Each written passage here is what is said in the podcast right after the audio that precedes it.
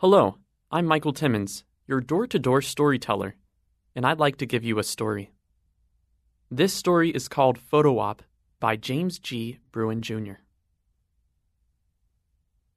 Ed Fallon had owned the small black digital camera for several years before it started acting strangely. The camera was nothing special, little more than a point and click, and the quality of its pictures was underwhelming. The color was often off a bit, and the pictures were distorted slightly. Ed hadn't cared about its deficiencies, he hadn't used it often, and his standards weren't high. Then one day he noticed something unusual. When he photographed people, the images were odd. When he looked at the photos on the camera's small screen, he could still recognize the people, but it was as if he could see behind the images, into their souls, and read their characters. His theory that the camera could see into people's souls seemed outlandish to Ed, so he tested it. His first test was unsuccessful. He showed some of the images to friends and asked them what they saw. Everyone described the images accurately. There was nothing unusual about their descriptions. No one mentioned anything that led Ed to think they could see behind the images or read people's characters. Ed was at a loss.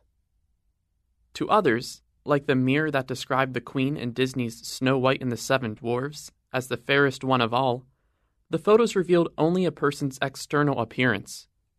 But when Ed looked at the photos, he could see the inner person. It was as if the Queen were instantly revealed as an old hag. Could that be? He needed another test. He stumbled onto a test when photographing his cousin Jack at a family barbecue. Jack was an alcoholic, supposedly on the wagon, who, Ed knew, was imbibing secretly. Jack was standing at the charcoal grill when Ed photographed him. Jack, in effect, was the control test. If the photo disclosed his drinking to Ed, but not to others, then Ed's theory would be confirmed. Nice pic of Jack, mumbled Cousin Agatha through a mouthful of potato salad when Ed showed the photo to her. Hey, Jackie, howled Aunt Jane when Ed showed it to her. Better lose that belly. But when Ed looked at the camera's screen, he saw Jack a falling down drunk. For the rest of the barbecue, Ed engaged in what he thought of as an innocuous parlor game. He photographed his relatives and snickered at their indiscretions and foibles, while complimenting them on how photogenic they were and never revealing what he had seen. Within a week, though, he began to appreciate the opportunity the camera presented. When photographing a group that had gathered to negotiate a contract with his boss, he was able to tell which negotiators were lying, or at least fudging the truth. The negotiations seemed to reach an impasse, but Ed advised his boss to keep pushing because the other side had more to give.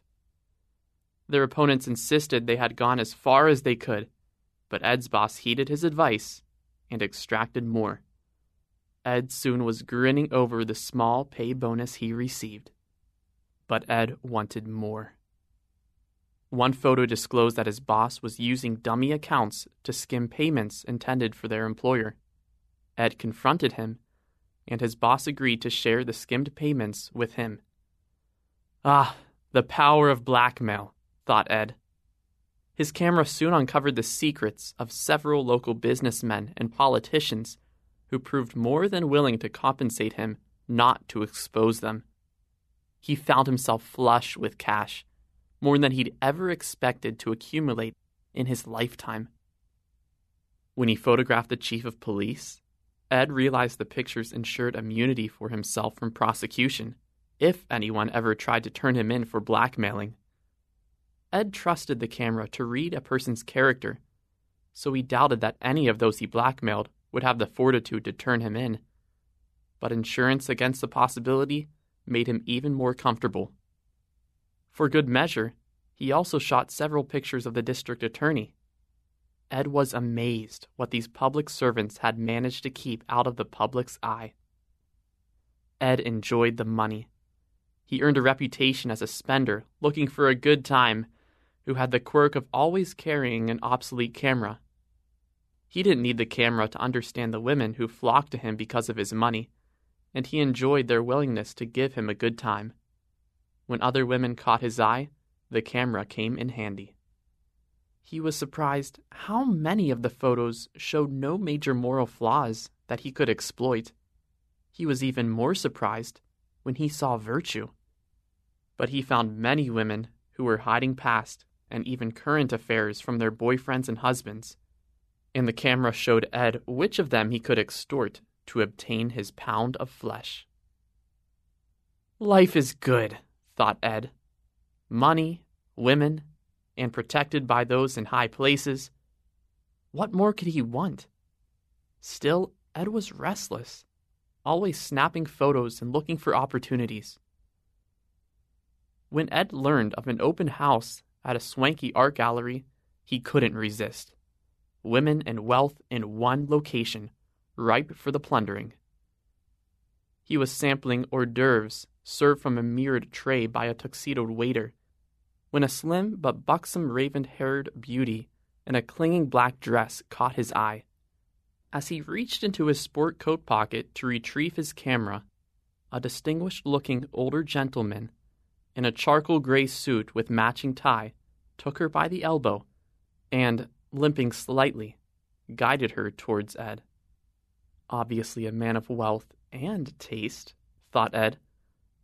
I can kill two birds with one stone by photographing them together. Let me please introduce myself, Mr. Fallon, the man said. I am Samuel Lucivier, and this is my companion Isabel. We have come to claim what is mine. Hey, that's wonderful, replied Ed. You're a great looking couple. Mind if I take your picture? Mind?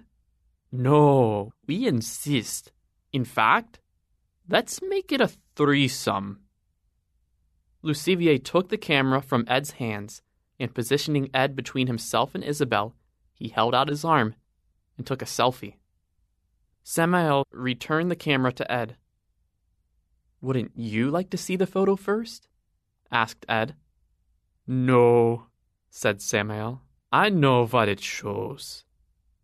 Chuckling at his good fortune in capturing them both in one shot, Ed looked at the photo. His own image was black, full of deception, fornication, extortion, and other evils. That did not surprise him. He'd taken selfies before. But his image was not as black as Samael's or Isabel's. That rattled him.